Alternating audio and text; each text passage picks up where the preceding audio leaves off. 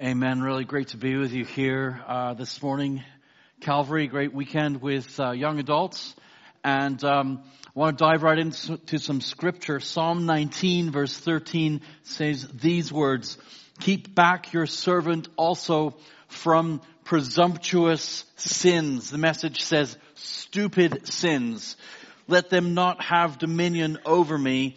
Then I shall be blameless and innocent of great transgression. Keep back your servant from presumptuous sins. Let them not have dominion over me. Then I will be innocent of great transgression. How many of us have made assumptions before? How many of us have made presumptions before? I have. I once, uh, I can't even, I can't believe I, yeah. I have done lots of things. I once asked a woman who was not pregnant when her baby was due. I, I have, I was in England and I drove on the wrong side of the road and it was only when the passenger said, could we please drive on the correct side of the road? That, that I was, you know, like, we do this all the time. I do this all the time. I'm embarrassed to tell you that this is true though. And, and you do this too. The good news is I'm not the only one. I'm just the one with the microphone this morning. Here's what presumption, here's what it means to presume, to suppose, that something is the case on the basis of probability. To take for granted that something exists or is the case. To be audacious enough to do something. To have the temerity, audacity to take a liberty. To make unjustified demands. To take liberties. To unjustifiably regard something as an entitlement or a privilege the psalmist is saying, God, keep me back from these kinds of sins. There are categories of, there are different kinds of sins. Um, nobody robbed a bank with a gun by accident. Um, there are different kinds of sins, and one kind of sin is where we make assumptions or presumptions. We presume things. And the psalmist is saying, keep me back from, from that. I remember one time, uh, I, one of our kids was young. I don't remember which one it was. And they were about to run out into the street and I could see a car coming and I grabbed their arm and they, they, I, I pulled them back and they said, Dad, you're hurting my arm. And the truth was I was saving their life, but all they could see is that I was hurting their arm. That's what this psalmist is saying when he says, keep back your servant from presumptuous sins. You know, God is willing and able to send things into our lives that will keep us out of trouble. And all we can see is the inconvenience or the pain of that situation without seeing the bigger picture. And then he says, then I will be innocent of great transgression. Most of the things I apologize for, I didn't think about before I committed the sin. And, and this, this psalmist is saying, if I would stop making assumptions I would, I could save myself so, and other people so much pain, so much trouble. Oh God, please help me not to do that. So we're going to look at a story today um, that is an example of somebody who made a grave mistake, a grave assumption, a grave presumption. And um, if you have a phone with you, turn, uh, scroll to 2 Kings 23, 28. If you have, uh, one of those inventions from previous centuries, um, if you were born in the 1900s, um, or maybe actually, uh, like my kids like paper books. Weirdest thing, I'm a Kindle guy. Any other Kindle people here who likes digital books? Man, I, lo- I have like hundreds of books on my phone and no, the kids, they, they like paper books. Um, anyway, let's look at the Bible. 2 Kings 23. 2 Kings 23. And uh, we're going to go over to Chronicles in a moment too. So 2 Kings 23 verse 28. Now the rest of the acts of Josiah and all that he did, are they not written in the book of the Chronicles of the kings of Judah? In his days, Josiah's days, Pharaoh Necho, king of Egypt, went up to the king of Assyria to the river Euphrates.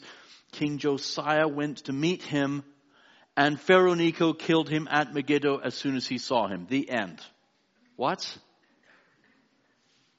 We get more detail in the parallel story recorded for us in Second Chronicles, another what Christians call Old Testament book. Second Chronicles 35. I'll read you the story that fleshes out the details a bit more. I'm going to give you some context. Josiah was a great king. I'll talk about that in a second. Um, so after all this, after all the good things Josiah, when he had prepared the temple, Second Chronicles 35 verse 20, Necho, king of Egypt, went up to fight at Carchemish on the Euphrates, and Josiah, the guy we're particularly interested in this morning, went out to meet him. But he sent envoys to him saying, what have we to do with each other, king of Judah? So, so the, the Pharaoh sends guys out to Josiah's guys. I'm not coming against you this day, but against the house with which I am at war. Now that house was the Assyrians. And God has commanded me to hurry Cease opposing God who is with me lest he destroy you. Curious sidebar that the Pharaoh says God has told me to do this and uh, says, says that with quite a lot of confidence. Very interesting. Nevertheless, Josiah did not turn away from him, but disguised himself in order to fight with him. He did not listen to the words of Necho from the mouth of God, but came to fight in the plain of Megiddo. And the archers shot King Josiah, and the king said to his servants, Take me away, for I am badly wounded. So his servants took him out of the chariot and carried him to his second chariot and brought him to Jerusalem. And he died and was buried in the tombs of his fathers. All Judah and Jerusalem mourned for Josiah. And Jeremiah also uttered a lament for Josiah, and all the singing men and singing women have spoken of Josiah in their laments to this day. They made these a rule in Israel, and they're written in the laments. Now, the rest of the acts of Josiah, all his good deeds, according to what is written in the law of the Lord, and his acts first and last, behold, they are written in the book of Kings of Israel and Judah, and we still have that book, and you can read about them today. This is an astounding story for me, because Josiah was a child king. He ascended the throne by hereditary uh, rights at the age of eight. He was incompetent, incapable, innocent, and unaware of what he had to do. And so his dynasty was controlled by, by various advisors and people who would tell him, this is what you should do. This is how you rule a nation, eight-year-old Josiah. And that's how it was done for quite a few years. We read that when he was 16 years old in his eighth, the year, the eighth year of his reign, he started to seek God. These advisors presumably didn't just tell him about foreign policy and other kinds of things that needed to have decisions made. These advisors steered him towards Yahweh, steered him towards God. And in his teenage years, there was something there. There was a fire kindled. There were good things happening. A little bit later we read in the 18th year when he was 26 years old, he had some kind of personal renewal that prompted him and provoked him to restore temple worship. It had fallen into disrepair. The temple was no longer used. It was full of junk and it had become like the storage room for, for the government of Israel. And Josiah pulled it all together and said, we have got to clean up this temple. They emptied out the storage rooms and took all the garbage and threw it away. They cleaned up the temple. They restored the Passover festival. Wrong date, but never mind. His heart was right. He began to restore the priesthood. He began to get things up and running again. Good things were happening. Whoever thought this could happen in Israel and who is doing it? This young guy, this King Josiah, a young man on fire for God, calling Israel to repentance. He saw that there was idol worship and they weren't just bowing before idols. These rituals and rites were full of sexual perversities that took advantage of children and women and men and it was it was a horrendous thing and Josiah said we have got to put a stop to this and he did that as king in Israel he called people back to God, back to faith, back to their, their religion which defined who they were, back to Yahweh, back to the festivals, back to the temple, and so many good things were happening. And then we pick up the story here when he's 39 years old, and there is a Pharaoh who is on his way to fight the king of Assyria.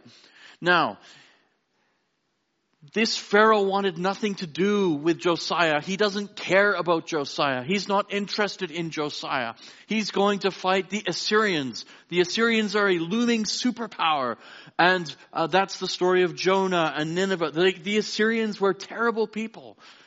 Tim Keller refers to them as a kind of terrorist state. The Assyrians would walk into a town, round up all the young people, and then burn them alive and force their parents to watch. That's the Assyrians. And Pharaoh knows if he doesn't if he doesn't chip away at the Assyrian stronghold, it's gonna come after Egypt. And so Pharaoh is on his way to Assyria to fight, and Josiah cannot stop himself and goes to the border and says, What are you doing here, Pharaoh?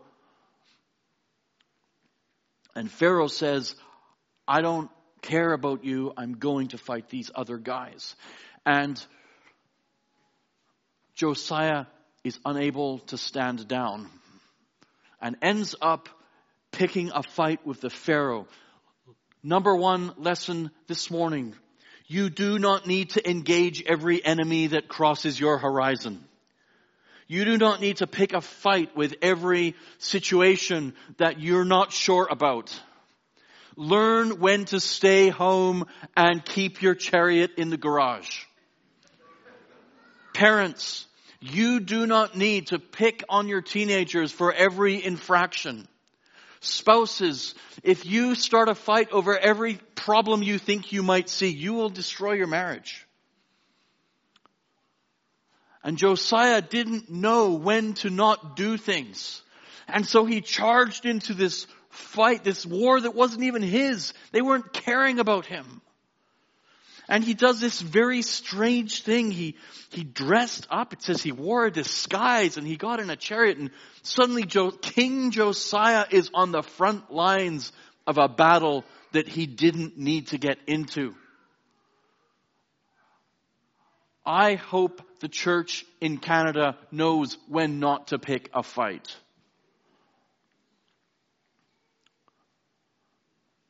And Josiah is disguised and there's arrows flying everywhere and one of them hits him. I want to give you three things he forgot. Number one, Josiah forgot his identity. This is the king of Israel. He has been ruling for well over 30 years. He has been established. He has done great things. And here he is in a chariot wearing a disguise. Josiah, what are you doing? What is this foolishness? You are the king. Behave like a king. Remember your calling. Remember the, the, the, what people have told you since you were young. Remember all the good things that have happened. Remember your legacy. Remember the temple. Remember how it used to be. Remember the good things you have done. Why are you disguising yourself and picking a fight with the Pharaoh? And friends, there are times where we forget who we are called to be and do things we should not do. God calls us husbands to love our wives as Christ loved the church, humbly, sacrificially, willingly. God calls us dads to live up to our calling as fathers with kindness, gentleness, and understanding. God calls us Christians to be salt and light in this world. God calls us to have our language a certain way, our demeanor a certain way, men how we treat women a certain way, and all of us how we treat each other a certain way. Do not put on a disguise and head into a war that is not yours to fight. It can have lethal, deadly consequences. May God help us. Peter tells his readers We are, the church is a nation of kings and priests, a, an ethnos, a group of different kinds of people. We are not ordinary people. By the grace of God, we are humble servants in a society of proud dictators. We come in the opposite spirit. We don't have to prove things. We don't have to insist on things. Do not wear clothes that do not belong to you. Can you hear the metaphor? I'm trying to be poetic here. Do not put things on that, that are not yours to put on. Remember who God has called you to be and be that person. Number two, uh, Josiah forgot his responsibility. He didn't just forget who he was and who he was called to be, and some of us need that reminder today. He forgot all that he was responsible for. He forgot that if the king gets killed, the nation is thrust into great instability. In fact, he was 39. He could have probably ruled for potentially another 25 or maybe 35 years. He might have been just at the halfway point and his life is cut short because of a foolish decision he made in his middle age. Are you hearing me? Those of us who are roughly speaking middle aged. You can have a great youth. You can, you can have a great 20s. You can have a okay 30s and wreck things at 40 something. Or 50 something or 60 something and 20s and 30s you can wreck things too. You're included in this as well. He forgot his responsibility. He forgot the impact of those around him. Some of us are not as self-aware as we should be. Well, all of us actually. We don't think about how our decisions affect other people. We don't think about how our comments can impact other people.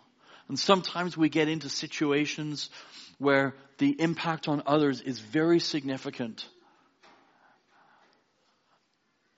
Maybe Josiah thought that he could do this. Maybe he thought that he was able to take this guy on. Maybe he thought that because the temple was up and running, he was invincible. God was with him. And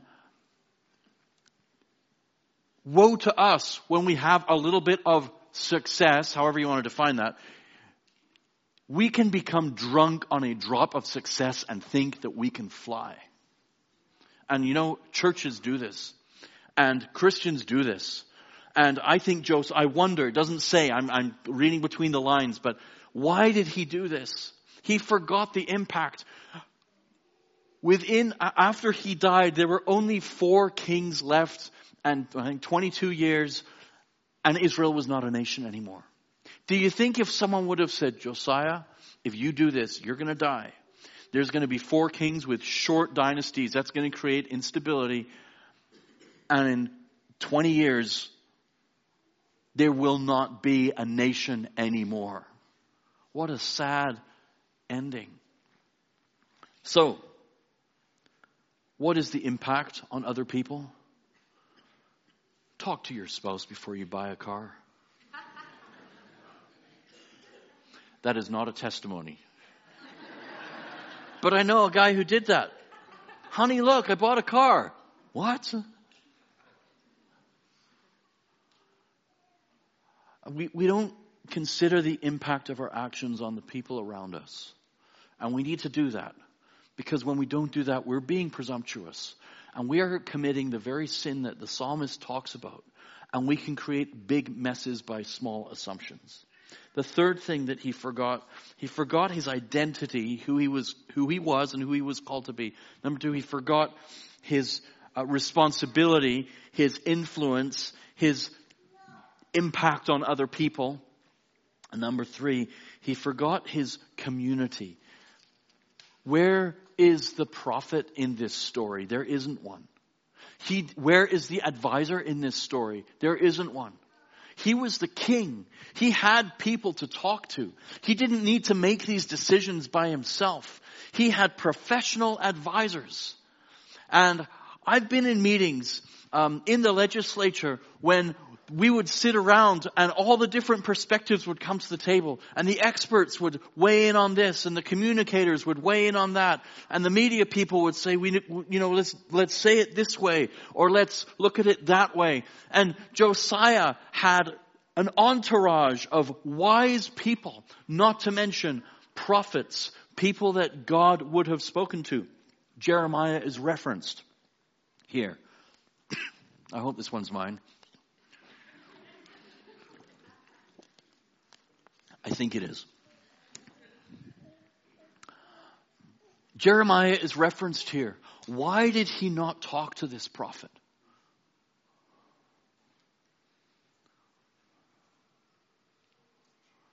I have 29 minutes left.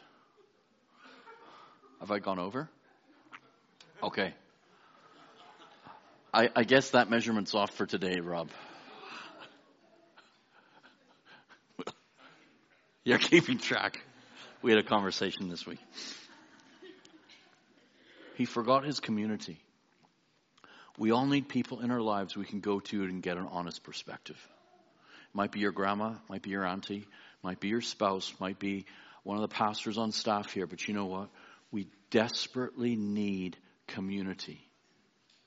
We desperately need other people who are honest enough to tell us straight. We desperately need other people willing to say, caution. Do not do this thing. You could get really hurt. And we can save ourselves so much pain by asking that question. But so often, we presume that we can do it by ourselves, that we've got it figured out, and we wind up in a pickle, or we wind up in a real hot mess. Josiah had got so many things right. He had sought God from a young age. He had instigated and overseen a great revival that called people back to God and away from destructive things. He had reinstituted temple worship in Israel, which was the hallmark of their faith and he got killed in a war he didn't need to fight. This is a cautionary tale for us. Keep back your servant from presumptuous sins. Let them not have dominion over me. And then I shall be blameless and innocent of great transgression. I could probably leave it there. And this could be a TED talk. But I don't want to give you a moralistic foundation. I want to give you a Christ centered foundation. Because we need a Savior, not a lesson. We need someone to change our hearts, not someone just to tell us what to do and then we forget it and keep doing those same things. And the Holy Spirit is the Spirit of Jesus in whom there was no deceit and He wants to come into our lives and transform us and open our eyes to when we make assumptions and we make presumptions. I apologize to Ruth this week because I made a presumption. Uh, I was in the same building that she was in, where she works, and I was speaking at a, a conference that was there, and I thought, I'm going to go and see Ruth. And I walked into her office and said, Hey, good news, it's me. And she was busy. And I thought, Andrew, like you should have checked. I should have called or, or asked or something. And it just, it wasn't like nobody got hurt. It wasn't the worst thing, but I thought, hey, I just did that thing that I'm telling everyone else not to do. The Spirit shows us our hearts. The Spirit opens our eyes. We're all blind to our own blind spots. Think about that for a second. If you think this is a good message for everyone else, you don't realize that you are blind to your blind spots, and I'm blind to my blind spots, and all of us need the Savior. All of us need the Holy Spirit. And so, as I land this message, I implore you to open your heart to the Spirit of Jesus and to ask that He would keep us all back from presumptuous sins, or as the message puts it, stupid sins. That we would not forget who we are. We would be considerate to those around us and realize that our actions have great impact. And we would cultivate community, honest people who can tell us what we need to hear. Because I want to run the race to the very end. I do not want to get cut down ahead of schedule. Now, it never says that that happened, but I think Josiah probably had some good years left in him. And I wish that he would have just not picked a fight with that Pharaoh. Now, I know God is sovereign. I know some of you Calvinists are like, wait a second.